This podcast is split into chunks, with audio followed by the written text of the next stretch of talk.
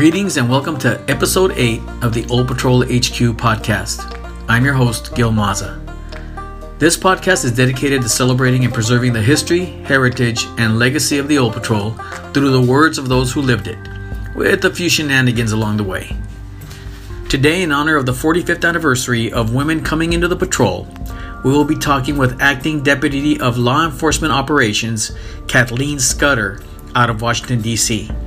From her humble beginnings as an agent, class three twenty-two, out of the Nogales Station, she's carved out a truly remarkable career in the Border Patrol and beyond. She is a true game changer and a badass five percenter. Ain't no patrol like the Old Patrol. Honor first, honor always.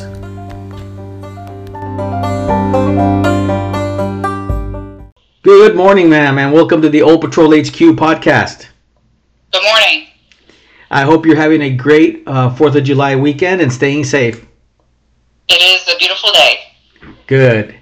So I would like to start out by talking to you about how you first got started in, in the patrol. Okay. Um, I was going to college up in upstate New York at a State University of New York school called Brockport. Mm-hmm. And they had a job fair. So I've always wanted to be, I had always wanted to be in law enforcement, um, especially towards the end of my high school years and then going into college. So obviously I was going to school for a criminal justice degree, and it was my senior year. And of course, everyone's dream, I think, uh, when they want to get into law enforcement is to be in the F B I or the D E A or, you know, one of those uh, well-known three-letter agencies. So I went to this... Mm-hmm. Uh, job fair specifically for criminal justice, and D E A was there and F B I was there, and then there was this agency called the Border Patrol, and I'm like, who are you guys? I've never heard of them.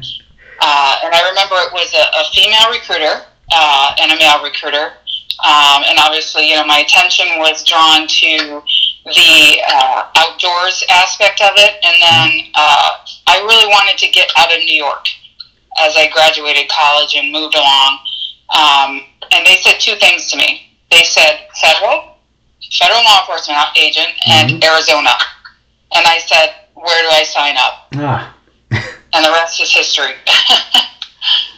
Nice. And uh, once um, you uh, got in and you uh, went to, the, where did you go to the academy? At uh, Glencoe? No, we went to South Carolina. That's when the uh, satellite facility they'd opened up in South Carolina, because I came in in ninety-six. And there was a huge hiring push. Mm-hmm. And Artesia couldn't handle all the Border Patrol classes that were going through during that time. So uh, they'd open up South Carolina. So when we got there, though, we didn't have uh, transportation. They barely had a food contract. Um, everything was, I remember we had law classes, and what you, it was on an old Navy base. And the law classes were in the building that they used to train the naval officer, the soldier, or I don't even know what they're called in the Navy. I apologize to anyone who was in the Navy, um, for submarines. So there was no windows. Oh. It was like a brick, just basement everywhere. Oh, man. Well, I was in the three one three, and so uh, they must have just, uh, just started after I graduated, because I graduated in December of ninety-six. Uh, out of Glencoe, Georgia, so they must have been right afterwards that they started in yeah. South Carolina, yeah. I think the three fifteen was the first class at Charleston. Ah, okay. Okay, wow. And um, what was the uh, academy experience like for you?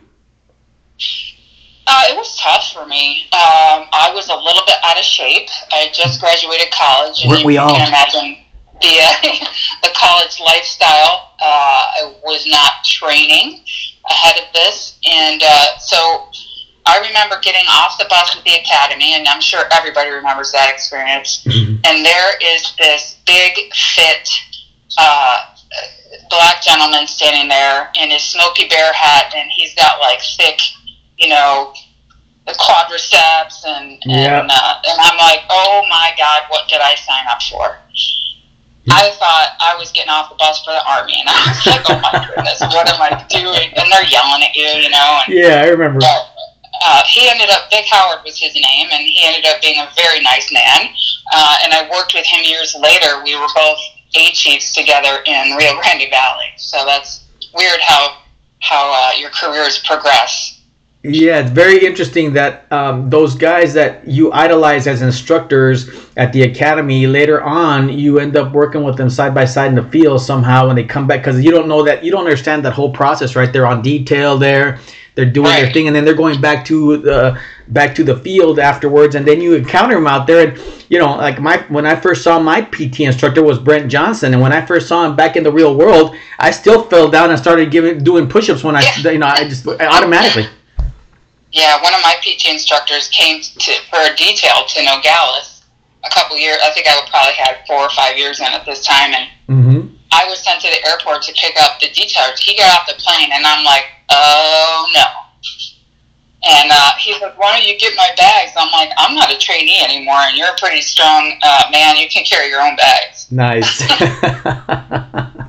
Did you find anything at the, uh, you know, obviously we all, I showed up there, you know, twenty-five pounds overweight and uh, not in, in any kind of shape at all, you know, uh, just determined to make sure that I wasn't going to fail, you know, because I didn't want to go back if I failed. Yeah.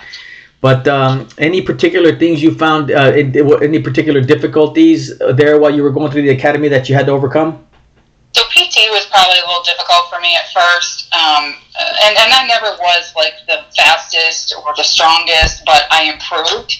And at the end of the at the end of the training, you know, they recognized that, and they said, you know, uh, I never gave up, and you know, I kept on going. I never yeah. quit a run or any of that kind of stuff. And no matter what, I, and that that's just kind of something that I learned growing up from my mom. You just don't quit. You know, there's no can't. Yes. You just find a way and you get through it. But um, law at first was a little difficult, and I think it's because we were just flying through it. Yes. Uh, for whatever reason, Spanish came pretty easy to me. Uh, I did start out in group six, which was the lowest group, but uh, yeah. then I advanced all the way to group five at the midterm.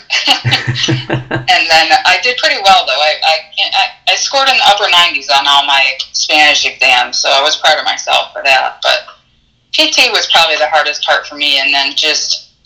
I don't know, being away from home, mm-hmm. where I couldn't go home on the weekends. Like at college, I could go home on the weekend if I wanted to. Yes. And then uh, there was only three females in my class. Um, and we all still remain uh, in touch, believe it or not. So you, you, everybody, all the females in the class made it? We did. Um, I am the only one left in the patrol, um, but we all made it through the academy and, and you know, several years. They made personal choices uh, to leave the agency. Um, based on their priorities at the time, so mm-hmm, mm-hmm. Uh, but yeah, we all made it through the academy, and uh, we all did pretty well. That's interesting, because uh, in, in the the very first class, when I was, I had a little talk with uh, uh, Chris Davis, who was what, like considered the very first female agent in the patrol in seventy-five. There were six that that went through, but only three actually graduated as well. So that was uh, it's an interesting number.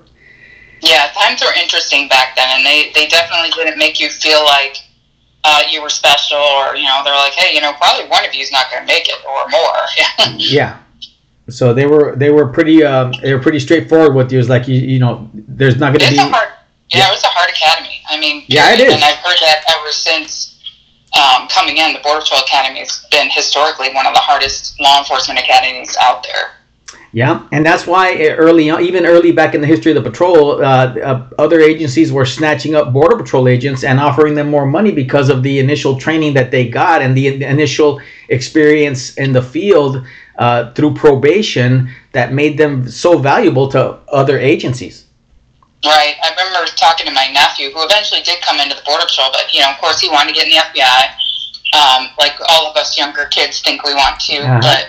I said, well, do you want to go into a law enforcement agency and actually put hands on people, like, right away?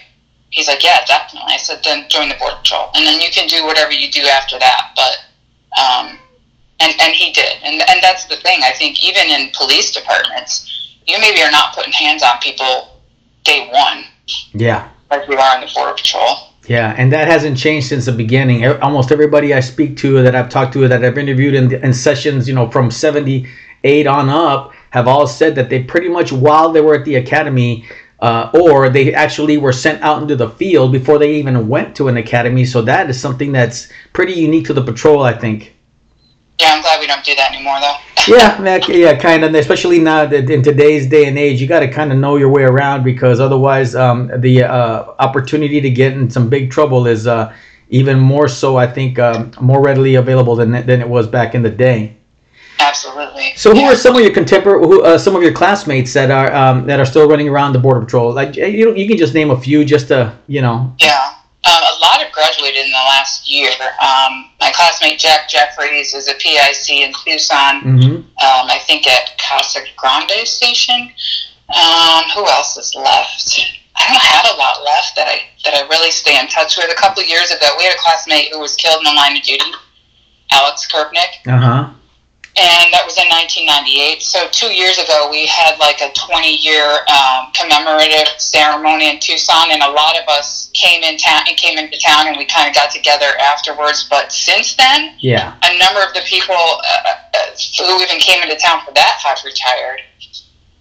Um, we're getting to that age, I guess. I would never say that to your face. But, um, John Roseboro was a classmate of mine. Uh-huh. He, he he retired, uh, but he's probably on this page, um, or on the headquarters, the Old Patrol page. Uh-huh. Gosh, I wish I had my class picture in front of me, because I can That's name okay. almost everyone in my class still. Um, it was funny, we were having a little competition at that twenty-year, like who can name the most people in the class, and someone had brought the class picture with them, and, and uh, I was pretty good. I was pretty good at that. Yeah. I, do you know? Uh, do you know Martin Linares? Uh, yes. He was one. Of, he was my first Spanish instructor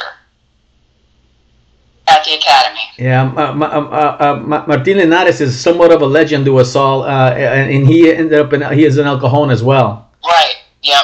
That's what made me think of him. He's a he's a San Diego guy. So. Yeah. Yeah. No, um, I love that guy. He's uh he, he's an amazing person, and uh, he's got just the right amount of quirkiness to him. Yeah, I right? like him. He's a good guy. Yes. So tell me about, um, after you graduated the academy, what was your first duty station?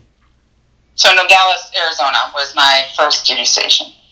And uh, how do, how were you received there? How did, you know, um, tell me about you getting there and, and, and, and, you know, what you first experienced and what you saw.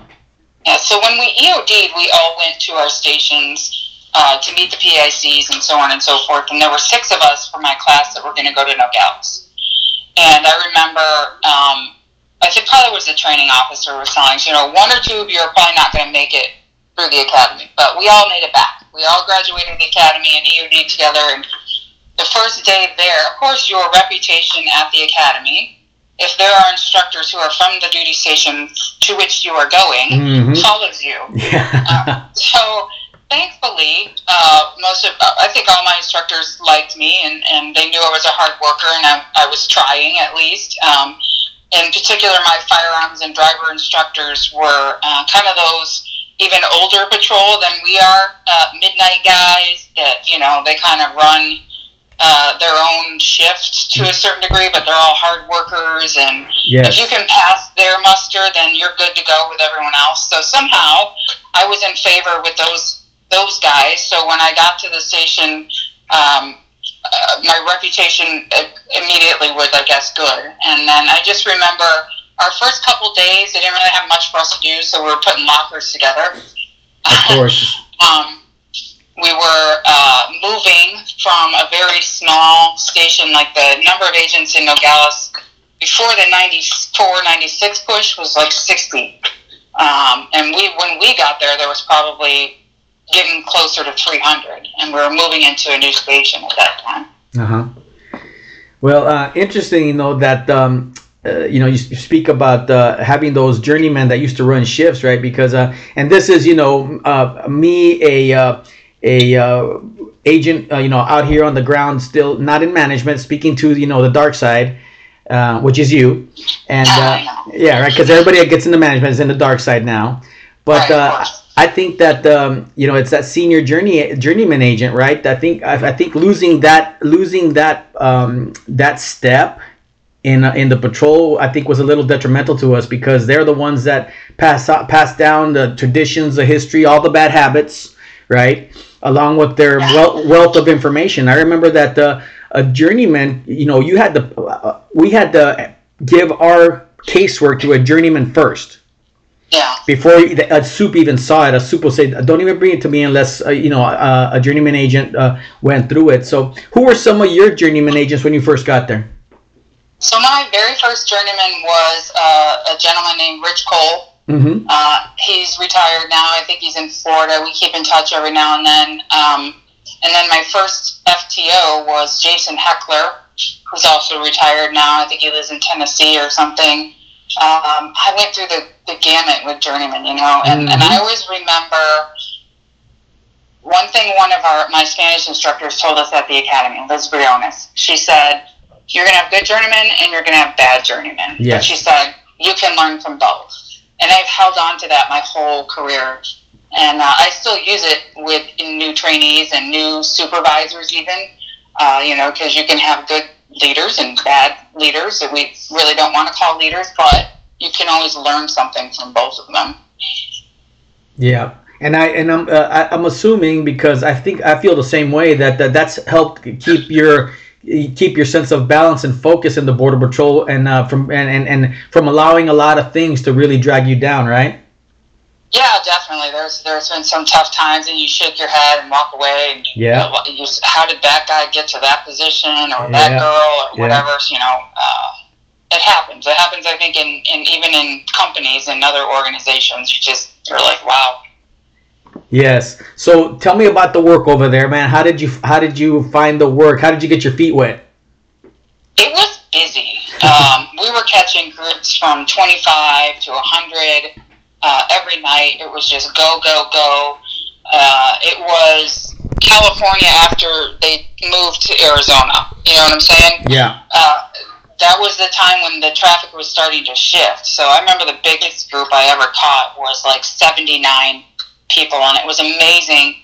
In the middle of a in, in the middle of the night on a midnight shift, the scope is calling out this group, and and the agent says, I, I can't even count them anymore. They're going off both sides of my screen. Wow. So we find, you know, we track the group to where he hasn't seen them again for a while. And I shine my flashlight on the side of this hill, and it's just people, faces, children, women, like unbelievable. And we had to walk them out through a campground where people were camping. And I just remember thinking, oh my goodness. And I'm carrying this little girl who had a fever on my back.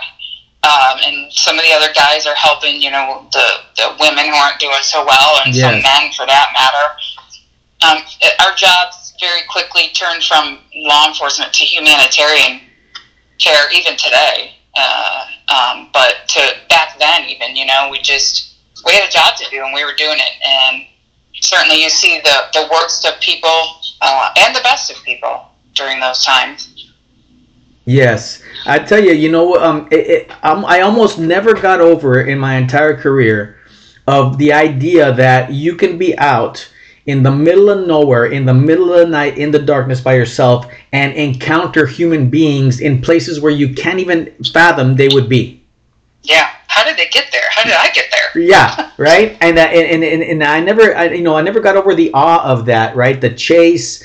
The tracking, the things like that, but the but that idea that, you know, you're gonna be out there hiking these hills or whatever you're doing in in, in remote areas, and there's gonna be people out there that you're gonna yeah. kind of like, wow. And you become you become very adept at uh, sounds that shouldn't be normal, uh-huh. or even just a flash of color uh, in the brush. Yes. Uh, you know, things that, I mean, regular cops have it tough, but they a lot of them say, I could never do what you guys do. Yes, we've run down into a canyon where they're like, yeah, let's just build a perimeter, and uh, you know, we're and we're trudging down into the middle of it. Um, I, it was fun though. It was a lot of fun. It, I was yes. young. I had a lot of energy. Catching dope was amazing. You know, the high you get from that, and just the sense of accomplishment. Um, and Nogales was seeing a lot of dope back then. Yeah, and uh, you got the you got the trophy pictures to prove it. I have a couple. Yeah. yeah, I, yeah, I, I I like those. So, any any good stories or adventures or misadventures? I know that um, you know, we talked about your status in the patrol right now, and we're going to discuss that a little later. But uh, anything that might not get you in might not get you into big trouble, at least. um, I've, I've pretty much stayed on the straight and narrow for the most part. Um, there was there was one uh, occasion. It was I was working a midnight shift, and they would just throw bundles over the fence uh, along West International Street in mm-hmm. uh, in Nogales, right along the border there. We had one of the, the old steel bollard fence down there. Yeah, or not bollard, the steel uh, the Vietnam. I forget what it's, landing mat. Landing mat, yes. Landing mat fence, yeah. So they would just toss bundles over the fence. And Nogales was one of the few places that even back in the nineties had some cameras. So the, cam- the camera people called it out, and uh, it was my area for the day, but it was like just getting to be light. So I haul butt down there, and uh, this car pulls out right in front of me, and I almost T-bone it. And I'm like, hmm, that's interesting. They're trying to leave the area rather quickly. So uh, I get out of my vehicle. Uh, I'm by myself, of course, because that's kind of how we worked a lot of time back oh, then, yes. right? Oh, yes. And uh, um, I get out of my vehicle. The driver and the passenger start to try to get out, so I draw down on them, like, get back in the vehicle. Um, I bring the driver around to the back, and uh, I'm like, can you open the trunk? So he opens it, and, of course, there's, you know, several bundles in there. And then the passenger's starting to get out again, so I'm, like, starting to get a little nervous. I got the driver in front of me. And uh, Mike Mastriani, who was crazy, comes, I mean, speeding down the dirt road, haul, skids to a stop in the Bronco, uh, grabs the, the passenger and, and uh, puts him up against the vehicle, and, and then uh, everything kind of went well from there on. But um, that's kind of one of those ones where you just, you're like, hmm, something's not right. It could just be anyone, right? But yes. You get that, that, spidery, that spidey sense going on. Um, and then there's just, I mean, a lot of them were calls out from the, the scope, and you just go out there, and the game back then was you jump the mules, they drop the dope, they run off, we seize the dope, right? Correct. Um, uh, it's a little bit different game, I guess, in some areas now, and higher, higher sort of uh, value drugs are being seized more often now because of the legalization, I think, of marijuana in a lot of states. But we still do catch quite a bit of marijuana along the border, as you know. Yes, yes. Well, it occurs to me that we might have been in Nogales at the same place at the same time, because um, I got sent down there uh, early two thousand. And on when, remember when they were sending us all on detail down there from San Diego? Yeah. Mm-hmm. Uh, I forget what exact years those were. Um, you might have a better recollection, but I remember... What's It was like ninety-eight on. Okay, yeah. okay, yeah. And I went there. I went down. Uh, I, I went down every chance I got, every every every opportunity to go to Arizona, because I'm from Douglas, Arizona, if you can believe that. Oh, really? Yes. I did not know that. So I I, I went down there to Yuma, to Ajo, to Tucson, and and and, uh, and other places, Nogales in particular. And I remember being parked, you know, on an X um, along the fence, and watching footballs and or or or, yeah. st- get, or stuff get thrown literally from the other side into into backyards. Yeah, and uh, there was one uh, uh, Escalada Drive-Thru was an area where they threw a lot of stuff, like the football size stuff. Yeah, and uh, I had a trainee, and we were they kept throwing stuff over the fence, and we'd go down, and it wasn't, you know, they were just testing us out. So we went down, and uh, there was this car parked in front of a house that's really close to the border there, and we decided to lay in for him. Mm-hmm. So we lay in under the front of the car, which probably in, in retrospect was not the smartest thing to do. Um, we hear the guy jump over the fence and, uh, you know, the feet landing or whatever. And then, lo and behold, he opens the trunk of the car we're laying in under and puts, you know, the bundle in. So we're like, oh, my God, we got to get out for this. So we get out, and we apprehend him. And I'm like, geez, that was – we should probably have known that was his load car. But anyway. Yeah. Yeah. Now, there was a – there's a, a couple of pictures in particular where you're sitting on top of a bundle of dope. Um, do you remember that story? Uh, did my hair look really bad in that picture? Well, um, I, not, I don't know. I'm, I'm not going to say. There's there's one where I'm in plain clothes, and that one, I was working the radio room that night. We kind of did like a two-week stint in the radio room and then processing and then back out in the field. And the one where I'm in plain clothes, I called out that load. So uh-huh. I was like, I'm getting a picture with this one. And then there's one where I look really, really bad, and I'm holding a small bundle in front of me. And there's a bunch of bundles under me that I'm yep. sitting on. Yes. My seizure was the small bundle. So uh, my journeyman or my supervisor, it was a midnight shift, of course, he said, hey, can you go back out to this area? It was actually called off of Kathleen Drive, believe it or not. Yeah. In the morning, the guys got a dope load out there last night, and they don't think they got everything. So my partner and I went out there, and uh, we found that one little bundle. Well, what I see, let's see, I got a picture where there's a, it says one hundred fifty-nine pounds, five eight, ninety-eight, and you're sitting on that one, and you got uh, you got these great uh, nineteen eighties bangs going. Oh, yeah, I still have those. Uh-huh. Don't judge me. Okay. And then the other ones, they look like they're in like um, like grain sacks, and there's a bunch yeah, of so them. Grain sack. Well, probably was a, um, what the heck is that material? Gosh dang it, I can't think of it. The, we, the, the bundles that they did, all they, a lot of times were either grain sacks or uh, that brown material that I can't think of the name of. Yeah, right I know. I know exactly burlap. What you mean. I'm sorry, burlap. Burlap, yes. Yes, that's yeah. what they are. And that's a yeah, and it's a bunch of them. So you're in one of them, you're standing next to the bundles, and another one, you're sitting in the middle of this huge stack of yeah. bundles as well. The one I'm standing next to, I think, is probably that vehicle load that I've talked about before off of West International. After uh-huh. I pulled the bundles out of the vehicle. Yeah. And so um, you, um, one of the things that's, uh, that that I find really fascinating and amazing about your career is, uh, you know, that, that you didn't sit still in Nogales, right? Uh, and we we we discussed a little bit, right? Like a lot of female agents, they don't want to be differentiated, right? They don't, you know, they don't. They're, they're not like, okay, uh, we're, we're female agents, we're, we're male agents. No, they like they, they want to be a Border Patrol agent. A, they, they just want to be called a P A. Right. And and so I I talked I you know I talked a little bit to you uh, when we had our previous conversation about the idea if if anything had gotten in the way uh, of you as a female in the patrol, if you if there was obstacles that you in particular you had to overcome.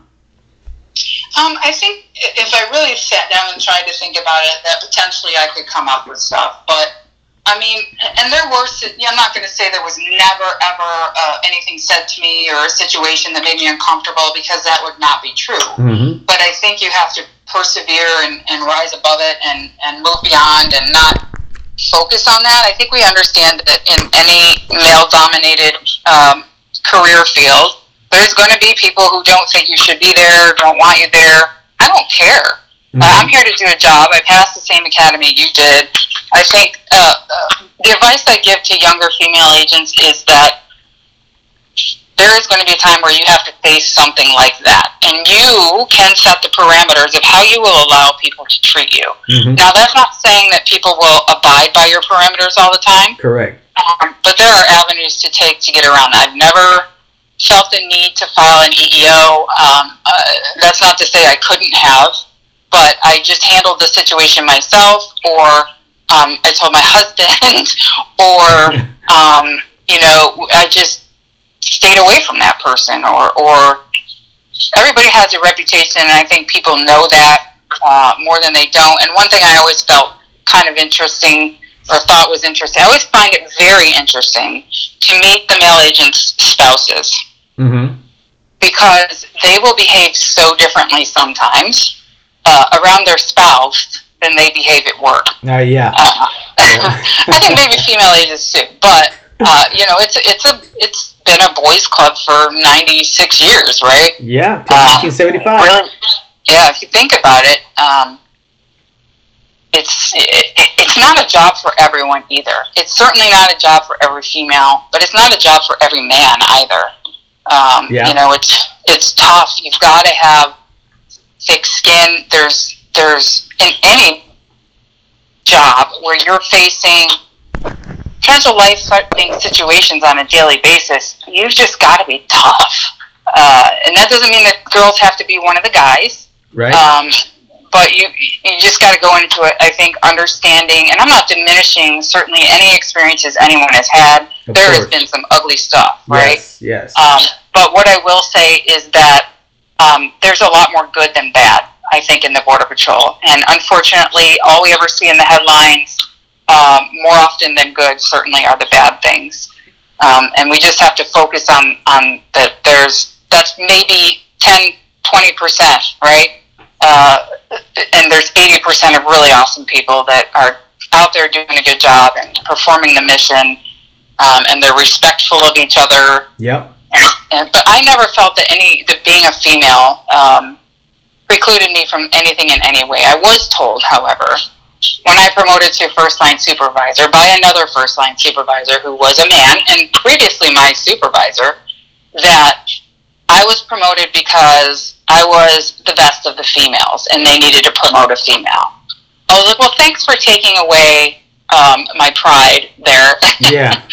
And my accomplishment, I appreciate, you know. Um, right. Whether that was true or not, I don't, it doesn't matter, because I got in the position and I did the best I could do, and, and to this day, people thank me um, for, you know, having been the supervisor I was to them or whatever, and, and after I was promoted, I remember several people, you know, thank God they're finally promoting someone good, um, and I'm not trying to toot my own horn or anything like that, no, but no, no, no. I just try to go home every day having done uh, the right thing.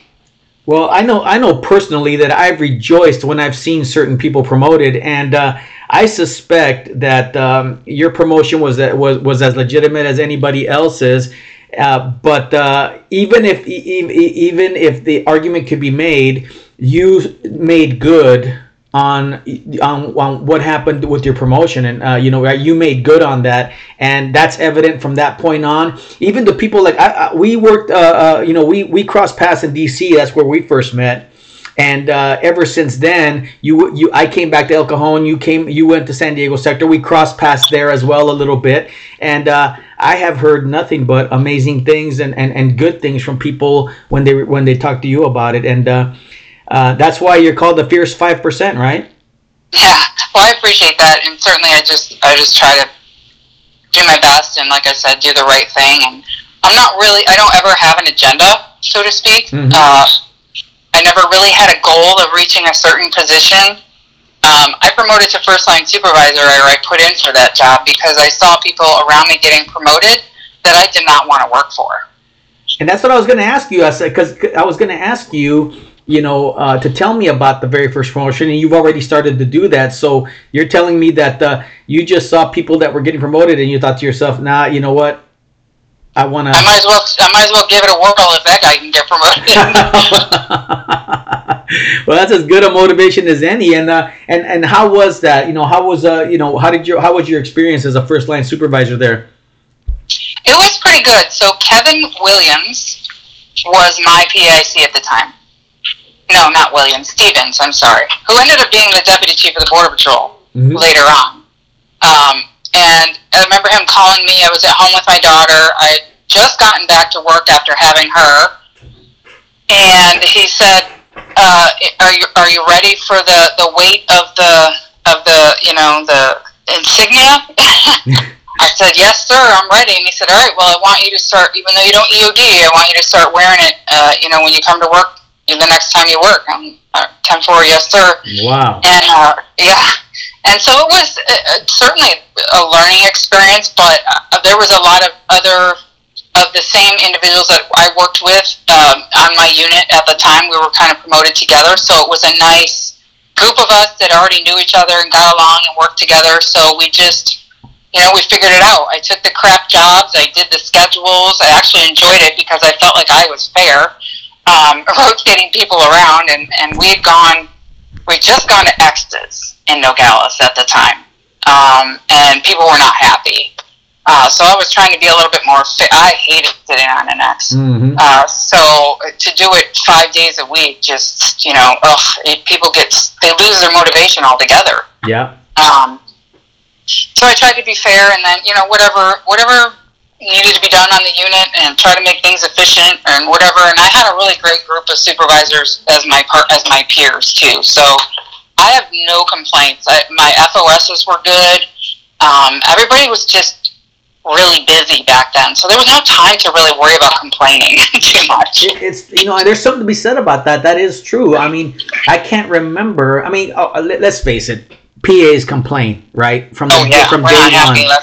That it, it, exactly. In other words, that's something our junior men used to make sure that uh, you know, they passed on to us, right? Is that uh, you you know if, if you're not complaining, you're not a P A, right? But you never really noticed anything because uh, it was just the the vibe was I mean, everything was quick moving. Every day was a different day. Every, everything was just constantly in flux, and and and and you were just before every you were just in it, yeah, all the time. Yeah.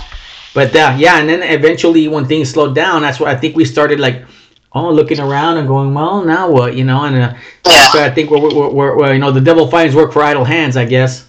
Absolutely. So you made first line supervisor in Nogales, and right. then and then what was what was the next uh, step in your career? So um, I had a lot of personal things happen in the next couple of years. Uh, my mother passed away. Uh, my best friend passed away. I had a baby. Uh, and I decided I wanted to go home. And they opened, they were opening the Rochester and Erie stations up on the northern border. So uh, my husband and I put in for it. We both took first-line supervisors. He actually busted back from an F O S to a first-line supervisor so we could, so I could go home. Mm-hmm. Um, we went up to Erie, Pennsylvania, and um, I did a couple different things as a supervisor up there. We only had, I think there were five of us at the station, and that included two supervisors and a P A I C. At the time, and we got some weird stuff, you know, a lot of um, the, the local police were happy we were there. We did a lot of translation for them at the time. Mm-hmm. Um, we caught some weird nationalities up there, Romanians, Bulgarians, that kind of stuff. Yeah. But at the end of the day, it was really slow. And uh, so I started, um, I got into recruiting. I did that for a year, maybe, traveling quite a lot, which... That, uh, It was a good experience, but uh, it was a lot of travel. I'd be gone for weeks at a time, and my daughter was young. She was kindergarten age. Mm-hmm. Um, and then after the second winter we were there, and there was still snow on the ground in June, I decided I didn't want to be in, up in the Northeast anymore. And also my husband was getting tapped on the shoulder uh, to come down to D C, so... Um, he got an A T, uh, I took an ops officer position, or what, they were desk officers back then. Yeah. Um, and came, and came to D C, um, and then shortly thereafter I promoted to an assistant chief in D C, and uh, I did a couple different things up there as well. Uh, very interesting. So then, uh, once you, you um, were telling me, uh, you mentioned a, a, a story that you, uh, a personal story you wanted to share in regards to suicide. Yeah.